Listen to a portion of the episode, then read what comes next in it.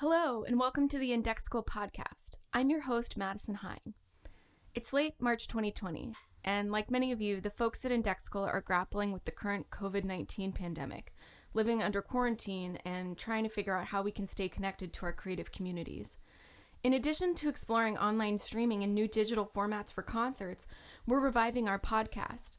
I started the podcast back in 2016 with composer John Myers. We are currently sitting on a small archive of unreleased episodes. So over the next few weeks, Indexical will release these Never Heard podcasts, while we also work on some new material. Today's episode features an interview John and I recorded back in October 2017 with Paul Metzger and John St. Pelvyn before their concert at Wind River in the Santa Cruz Mountains. To kick it off, you'll hear an excerpt from Metzger's live performance of Death's Other Kingdom, and then the original introduction John and I recorded for the episode. Stick around after our interview to hear a bit of St. Pelvyn's performance at Wind River. If you have thoughts or questions about this episode or the Indexical podcast in general, we'd love to hear from you.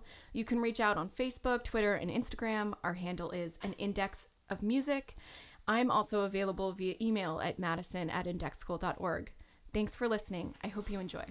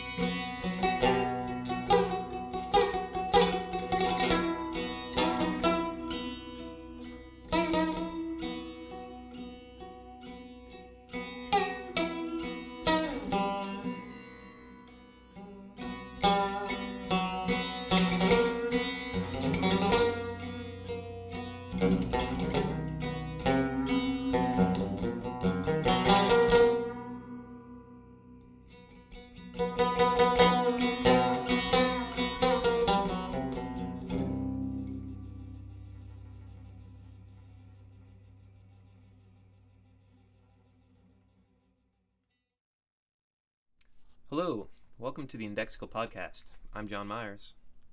And this is Madison Hying. In this episode, we talk with John St. Pelvyn and Paul Metzger at Wind River in the Santa Cruz Mountains. John plays guitar, sings, and plays theremin, often all at the same time, in addition to moving around the performance space in order to activate various different kinds of guitar feedback.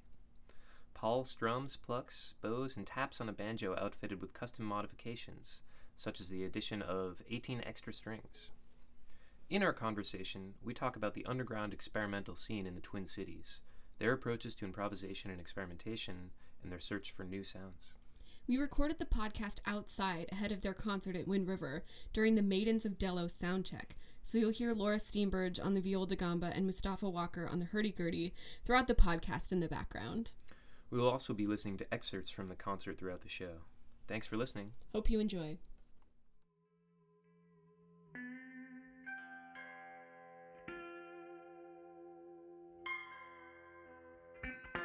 Okay, cool. Cool. Good job. Yeah. So you guys live around here? Yeah. Jesus Christ. I know. Santa Cruz is like crazy place because you have the forest and the beach and it's all just kind of smushed up together. Yeah. Where do you live? Is this on? Yeah. Where do you live? In Minnesota. How is it there? It's prairie.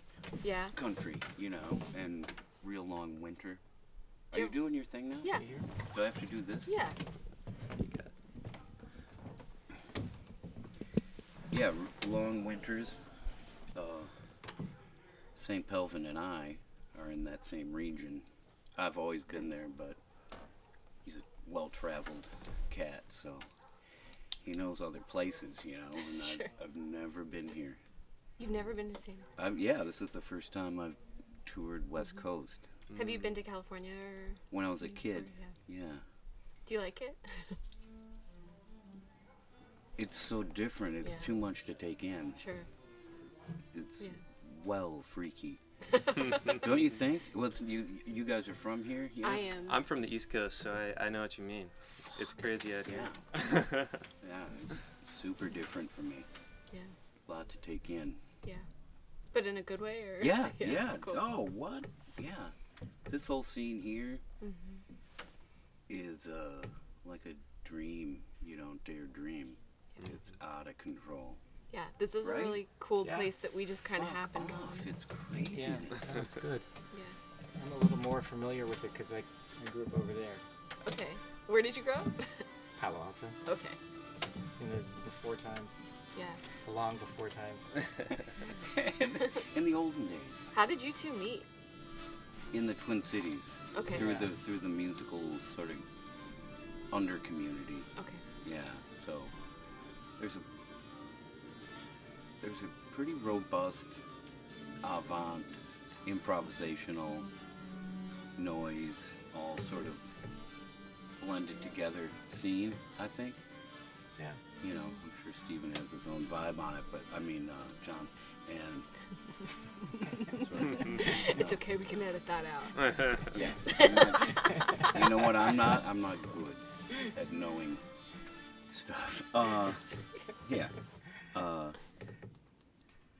So we met through that, being on the same bills and stuff, and he's mining an area that's super compelling, and that's how we hooked up. Cool. To this. Yeah.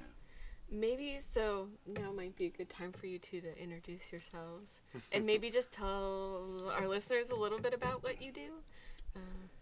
Maybe we could start with John. Sure. I'm John St. Pelvyn. I play guitar. That's sort of at the center of what I do, but I do a lot of other things too. I sometimes play the theremin. I sometimes sing along with the theremin while I accompany it on the guitar. I sometimes do funny things by wiring up feedback systems inside my guitar so that I can control feedback pitches while I'm playing, but on a separate channel. It's like a way to wire it in stereo. It's very hard to describe. It's particular to ways I figured out of placing microphones inside hollow body archtops. What I do, I think, is probably at some place based in, American blues music, but I'm interested in a huge, wide swath of things, so I've been influenced by a lot of different kinds of things, really been influenced by jazz improvisers, jazz saxophone players, actually. A lot of that in there, but, I think that sounds good. Is that buying it, Paul? You think that's legit? Yeah, because I've heard them a lot. Yeah. So I think that's...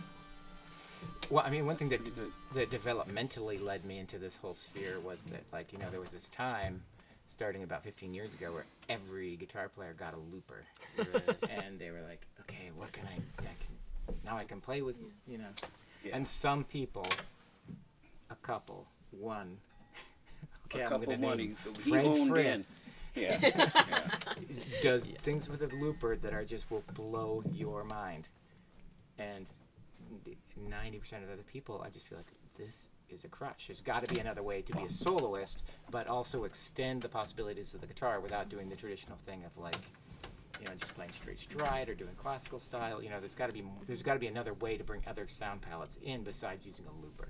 And that was like this question that I was asking myself like more than a decade ago. I was like, how do I do that? And I was like, oh, sing. But then I found theremin. I found ways to like accompany myself with feedback.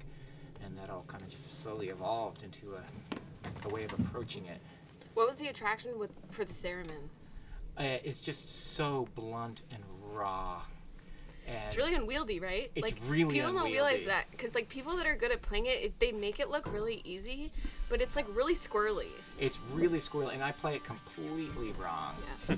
You know, and you know, there's some people who play it beautifully, and that's not me. But I've figured out ways to make it. I don't know. I guess the ways that I am interested in it is that the ways I've figured out how to make it support my voice, and interact with my voice, and move them in and out of each other. So sometimes you can't tell what you're hearing, and right. whether my voice is going off into some crazy squirrely place, or whether it's the theremin doing it, or both, or. Yeah, I was listening during your sound check. It really felt to me like a lot of the time there's like three different lines going on. There's what you're doing with the guitar, what's going on with your voice, and the theremin. And I'm wondering how sort of conscious of, like, is it just all one beast for you, or is it sort of a... Yeah, boy, you know, there's certainly a totality there, but I'm very much in the moment trying to, like, make it happen. Like, it's very, very, very, very present tense. Like, okay, now this voice is dropping out and the theremin's coming in. I mean, I'm thinking a lot about it while I'm doing it, and there's this feeling that I kind of like about it. It's juggling, and you try not to drop the balls. and when you got a theremin, you've got some pretty, like, uncooperative... That's a really uncooperative ball. And, which is what I love about it. It screams, it... hits the moment that you hit it, you know, and it's unforgiving, but it's also just expressive, just like bang, you know. And I think you're playing it like you should, because like the thing is, like when it was invented, people were using this like crazy new instrument to play classical music. Like, why would they play classical music with that? They could make new music with it, and so like you're actually doing something new with it, which is interesting to me. Thank you. I mean, I feel like if you're gonna make a very, very kind comparison, it's to the way like Beefheart approached clarinet. Sure. You know, it's something that's like I just need the expressivity out of it. I need to I don't need to master it in a way to be able to play like a whole bunch of notes. Yeah. Mm-hmm. Yeah. Yeah. Cool. Well, what about you, Paul? Tell us a little bit about what you do. So for me, with the kind of work that I'm doing now is really comes out of records that I love and have listened to, you know, since I was a teenager. So I was always really drawn to Hindustani music primarily, but also,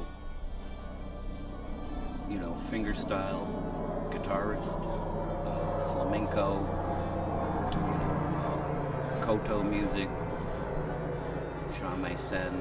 So a lot of different sounds. I really like this palette of these sounds, you know, that are out there. And I think it's real common it can be common for someone with an instrument to try to coax out things that are a different voice, you know, from something else you've heard, you know, the human voice, you know, to try to bring that into what you're bringing out instrumentally. You know, it's a real, for some people, for me, that's a definite thing. That I dwell in that little zone. And so I pull all these things in and then just improvise within the moment of, you know, performance or recording or whatever the thing is, you know. So I'm like a one take kind of cat, you know. Whatever happens. Yeah. How do you think about form when you're kind of working in that context? Are you how locked in, like when you sit down to play a set, are there certain kind of areas you're trying to get to, or is it kind of you're totally locked into the moment? And dig. It's a mixture of that. It's a couple. Maybe there's a couple areas. Let's say three kind of zones, depending on what I'm constructing, you know, or I'm trying to do. There might be like three kind of little touchstones that are part of it, and then that sort of is a rough guide of where to head. But within that, then it's pretty up in the air to like the room and the people and, you know, the vibes of what's happening. Yeah. One question I had, I think there's maybe several similarities that you could draw across both of your music, but one thing that I think, and I feel like it's maybe stupid to say talking to musicians and performers. Oh, let's do that. But it's like you really both seem so keyed into sound in a way that I think is actually uncommon for a lot of performers. And your music seems very sound driven. It seems like when you're performing, you're doing a lot of listening. And so I was just wondering, like, what does being sound driven mean to you? And like, how does that maybe like look or sound like? Oh, to me? Yeah, both of you. Yeah. I'd say,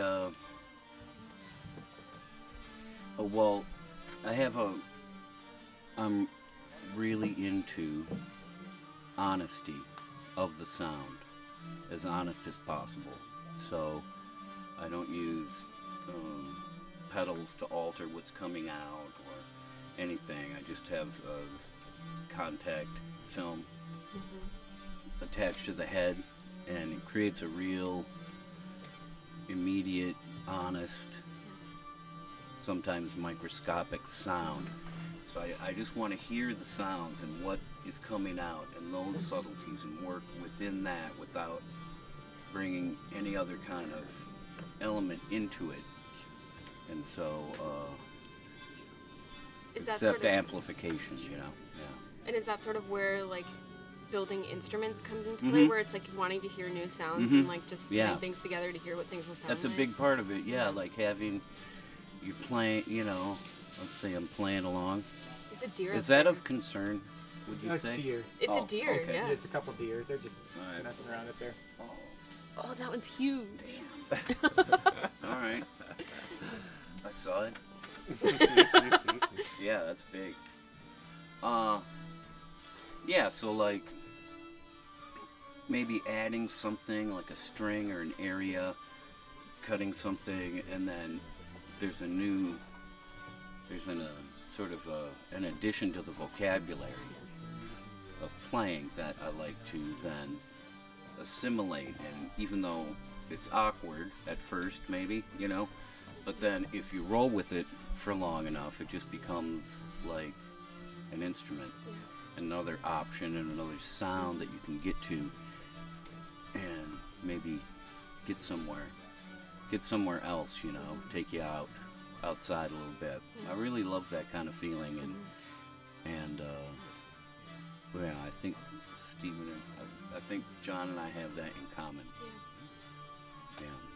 But we can talk about sound. Yeah, real good. Sound. It's a big subject. I don't know. I'm interested in the kind of immediacy that I think Paul and I think we share. I don't know. I see yes, I think about some structure. Yes, sometimes I play a piece that is recognizable each time, but it's almost like I'm really compelled by the crisis of the current moment, you know, and it, you know, it doesn't have to be a crisis in a terrible, like, scary way, but like it could, anything could go out of control at any instant, and you could lose track of it, or you could break into some other new thing that you didn't think would happen. You know, you just sort of like there's that cusp, and I think this goes back to why I'm so interested in the theremin. Just like it's blasting or it isn't. It's, you know, especially the way that I play it. Which, if for people who are just listening to this and haven't seen me play, I'm thrashing at it with the guitar neck. And sometimes with my hand, but a lot of the time it's just like with the guitar neck while I'm finger picking. So I'm really interested in that kind of cusp of that moment and that focus, and sort of for personal reasons, I discovered that it was a very good way for me to work, because I have issues with attention that helps me to deal if I do something that makes me really present tense.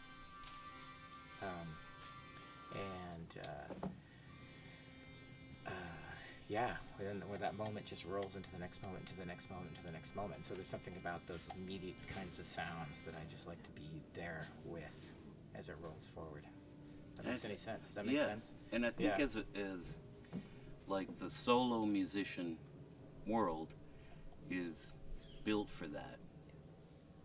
You know, you can be right at the crest of time. You know, you don't have maybe not other cats that you're playing with, so you can just turn on a dime and not throw anybody off. Like just really go on your own exploration. Yeah, it's like what the hell you doing, Metzger? I thought it was a thing, and, you know, and then, you know, you can just head off and on a whim. And having a sort of like what John was saying about the looper, you know, it can be, so you like for me and like with the theremin, they're real unforgiving, which I like. Like my instrument is, if something is gonna be not good, it's right there. It's right, it's right in it. And so I like that kind of tightrope-y thing, and you're going on, and you're moving through things a lot more freely than in combo sometimes. Although I do collaborate with free musicians, and that's really ideal for me, because then you're playing with other people, but you still have that. Yeah, it's kind of a group, kind of chasing down that same vibe. And that's something that I'm dedicated to. Yeah. You know, well, it's not for everybody though. I mean, there are, you know, in general, not a lot of people interested in original music, and then even less in improvised music, and then even less in instrumental, you know. And then even less want to hear a banjo, you know? So I've crawled back into just a sweet little cave.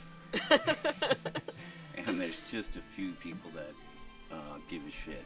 And that really works for me, you know?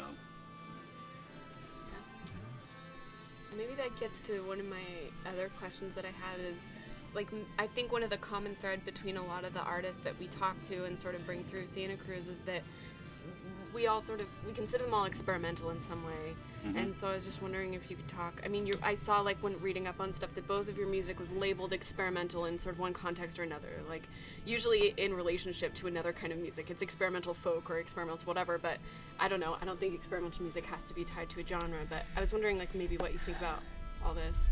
Yeah, well, I can say something about experimental. Yeah. Experimental is a tough word. And I actually come out of the experimental film world before I was an experimental musician, and it is just one of these words that never describes it. It describes certain aspects of it.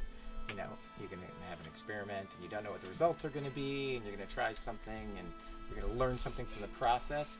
I buy those parts of it sometimes.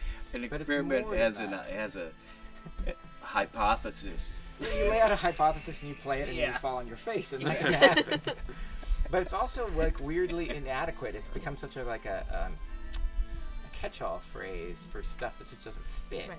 Mm-hmm. When maybe the focus of the work isn't actually on that experiment in that moment. Yeah. Maybe it's more about like getting into a kind of trance place. Maybe it's more about, I don't know, help me out, Paul, some other like modality. Trance place? A trance. You know what I mean? It doesn't cover it all, and yet the name gets blanketed over everything. And I don't know a better word though. And I've thought about it, you know, and I don't. Ted like me, man. That. I just love having any kind of section I might be in with some other people. I like that, you know. Because otherwise, you're just by yourself. You're just like, oh yeah, then there's that shit, you know. It doesn't fit into the thing, but there's these genres, and then there's that banjo guy. Yeah, there's that guy. But moving on, you know, and then you get into the thing. But when you have a term that isn't really that important, but the idea that it's a grouping, perhaps, of like-minded cats, you know, that are, and, you know, with touring and playing with on bills with other people that are perhaps in that same thing, it's a really good feeling for me. Yeah. Not so much feeling like part of something, like a movement or some shit, because it isn't really that well defined, but just kindred spirits. So it's a nice feeling for someone else is chasing down something stupid, you know?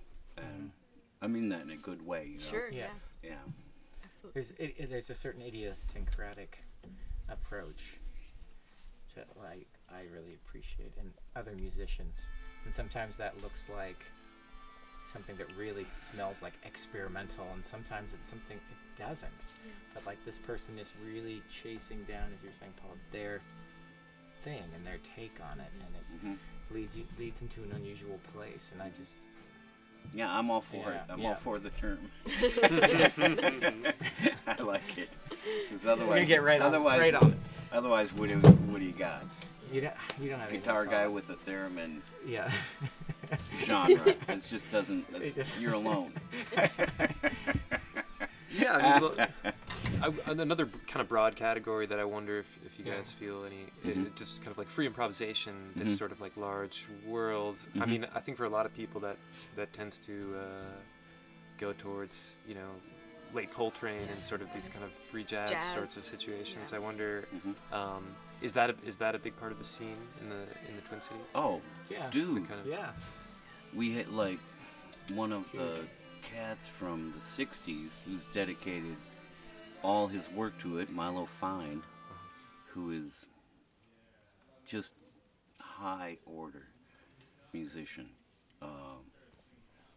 Is in the Twin Cities, and I count myself as real fortunate to be able to played and recorded with him, and he's like one of my cats, you know, and I like to roll in that zone, you know, because there are a lot of similarities, and there are other great players that fall into that same thing. There's a reed player, George Cartwright, just a phenomenal free player.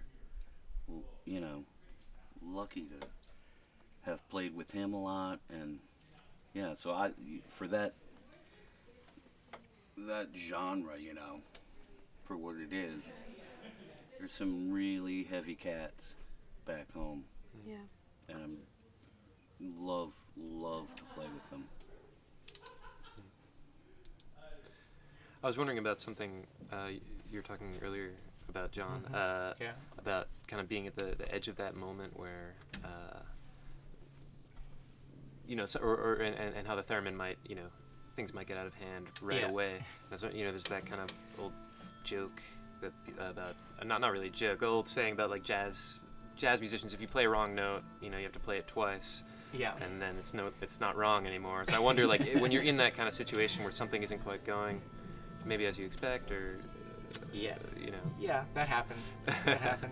Do you kind of try to push into it? Well, yeah. Or? I mean, I think you sort of have to. I mean, that's part of how you learn things too. You know, sometimes I'll be strumming along, doing something really fast, and like.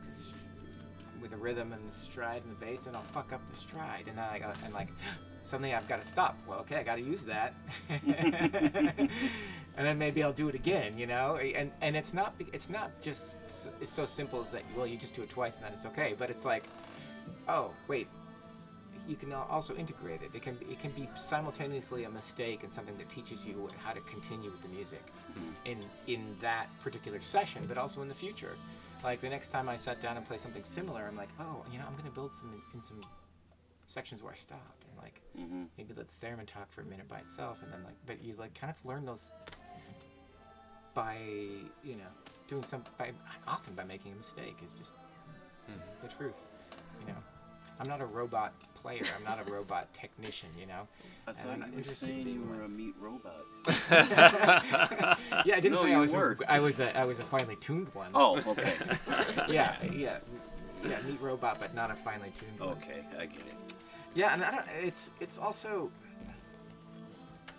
And I'll go back to this because it's maybe interesting to somebody somewhere, but I have had a. Rather severe pain syndrome for about almost 20 years, and the thing that people don't know about pain is pain's bad, you don't like it, but pain is an intention robber. And when you're in pain, you like it covers what you can perceive. It's like you're looking at the world through a tiny slice of consciousness that's left over, that's not looking at the pain. And that is the truly awful thing about pain to me. It's like it's robbing me of my attention. And one of the things that happened to me, which was part of my evolution from being a filmmaker to being a musician. I mean, I was always a musician. I had the guitar in there. I learned to play on that when I was like 10 years old, that very guitar. But was that with playing the kind of music where you're in that moment, whether it's truly free improvising or something that has a lot of, you know, deciding what's going to happen in the moment that it's going to happen, is a way that you can look away and retake some of that attention that's been taken from you. And that was when I was referring earlier to like a personal reason. That's it. It's like I discovered that playing music like this allows me to like steal back my attention from pain. So really all there is to it is just like you can boom, and you can be right in there in that moment. And if you're in that moment, you don't, your consciousness is too distracted to look at the pain anymore, like for a little bit, you know? And so that's kind of what drove me. And I think that's why I'm interested in that kind of music that's like really right at that moment where it's going to fall down. Because, you know, I'm going to keep looking at that because I can. Yeah. I'm going to be right there at that moment because I can. If I keep looking there, then I won't look there. You know, so it's like it was kind of an intense thing for me to figure out. Yeah, it's really powerful. Happened about 10 years ago that I discovered that, wait, you know, I can use this in this way. Yeah, yeah. And yeah, they can give you all the drugs in the world for that stuff, and it all gets really boring really fast. I'm sure that like closes the little... Yeah. That you can see out of maybe. You know, it's just boring. Yeah. You know when people say, you know, about a drug? Yeah. Well, it's not a panacea, but... Yeah. And I always think, give me the fucking panacea. I want that. There's a word called panacea. Yeah, yeah. That can't be a mistake. Yeah. Let's get into that shit. Yeah. Yeah. Where do you got that? Bring it on. Yeah. You know, they have their place. Yeah. But then if they're not a solution, you just sort of like, you know, you don't function very well. You're like all medicated. You don't discover anything. Figuring out how to use music in this way was like a really like incredibly powerful tool that allowed me to like move away from that, actually, which was really good in many ways. Yeah, you caught a break. I did catch a break. Yeah. It was sitting in my closet all the time, and I didn't know it. Oh, damn it. Yeah. Yeah. Which is why I don't use my name. Because of the change? Because of the change. Yeah. Just want to, like, leave. Just get something new. Something new. I don't want to get out of that stuff. Yeah. You know, I want to turn my attention at something else. Yeah. What made you choose the name John St. Pelvyn? Oh, just ridiculous reasons. Yeah. Yeah, it's completely silly. I mean, that's the best reason. Yeah, it's silly. It actually is based in a dream that I had once, but that's completely ridiculous. It's not like a powerful, like profound, like vision kind of dream. I had this really silly, funny dream while I was sleeping on some sand dunes outside of Death Valley, and that part of that name came to me in this dream, and it was just funny, and it wasn't profound. So it's like there is a story for why I got that name, but it's not a revealing deep story. It's just like, I think it's more interesting that it could be any name. That's why I picked John. John could be any name, you know. That's my name. Yeah. John's the most like. It's a name. Yeah.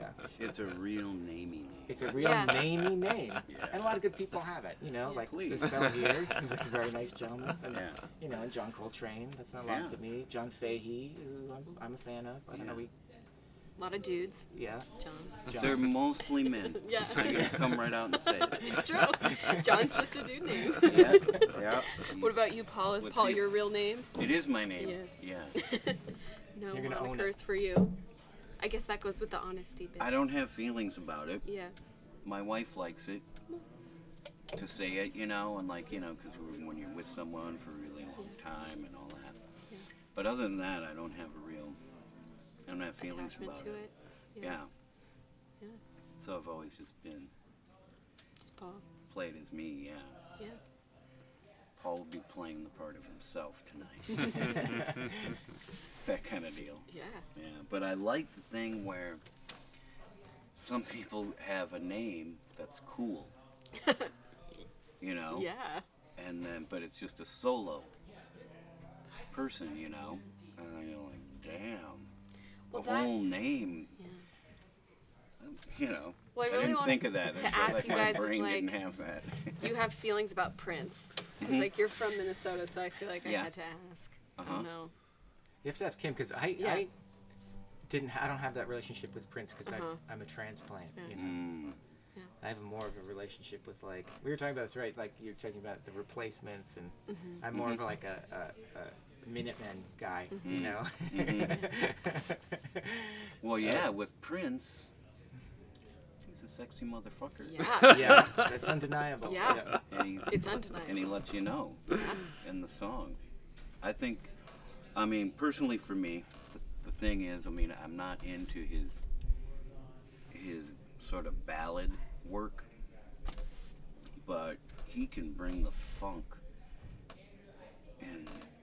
Great way. I think some of his records, the production was out of control. So I dig that guy. Yeah. But sort of like half of his work. Sure. It works for me, and then of that, I've got like a few that I dig a lot. There are some really good things out on YouTube of him playing guitar. He shreds. He is not only does he shred, he does shred. He's interesting. Yeah. I mean, he does all these like these short phrases that he pulls up short in places you don't expect, and then like blasts through an arpeggio that's like really like crazy. He's a full-on fucking really badass. Interesting take at it. Yeah. I mean, and the funny thing is like. It's like sort of a toss-off for him. Like he has it, and then all of a sudden he's like, funk, and then he just kills it. And he's just a million times the guitarist of name anybody type of deal. You know, although he's got his aside from style and taste and all that shit, he gets around in a really hot way, man. That guy's really a special player, and he was way into the Twin Cities and making it be that that's where he is and that's his community. Yeah. And he lived it. Mm-hmm. It was really cool, I thought, because some people come into a lot of bread and then they go to a different location out, yeah. because yeah. Minnesota's fucked up with weather and yeah. some of the culture is weird, you know. But well, you've been there for a long time. Do you feel really mm-hmm. connected to that community, your community no. there? No. You just are there. Well, I'm not a real community-based Got it. Being, you yeah. know. I'm the kind of person that real kind of hermity, mm-hmm. and I have a few people that are my people, you know, and then that's how I've always been, you know, so I don't have community type. Yeah, you do, Paul. I do? Yeah, you do. Okay. Yeah. God damn. Welcome. Like the Khyber and like doing mm-hmm. these shows, you definitely have a community.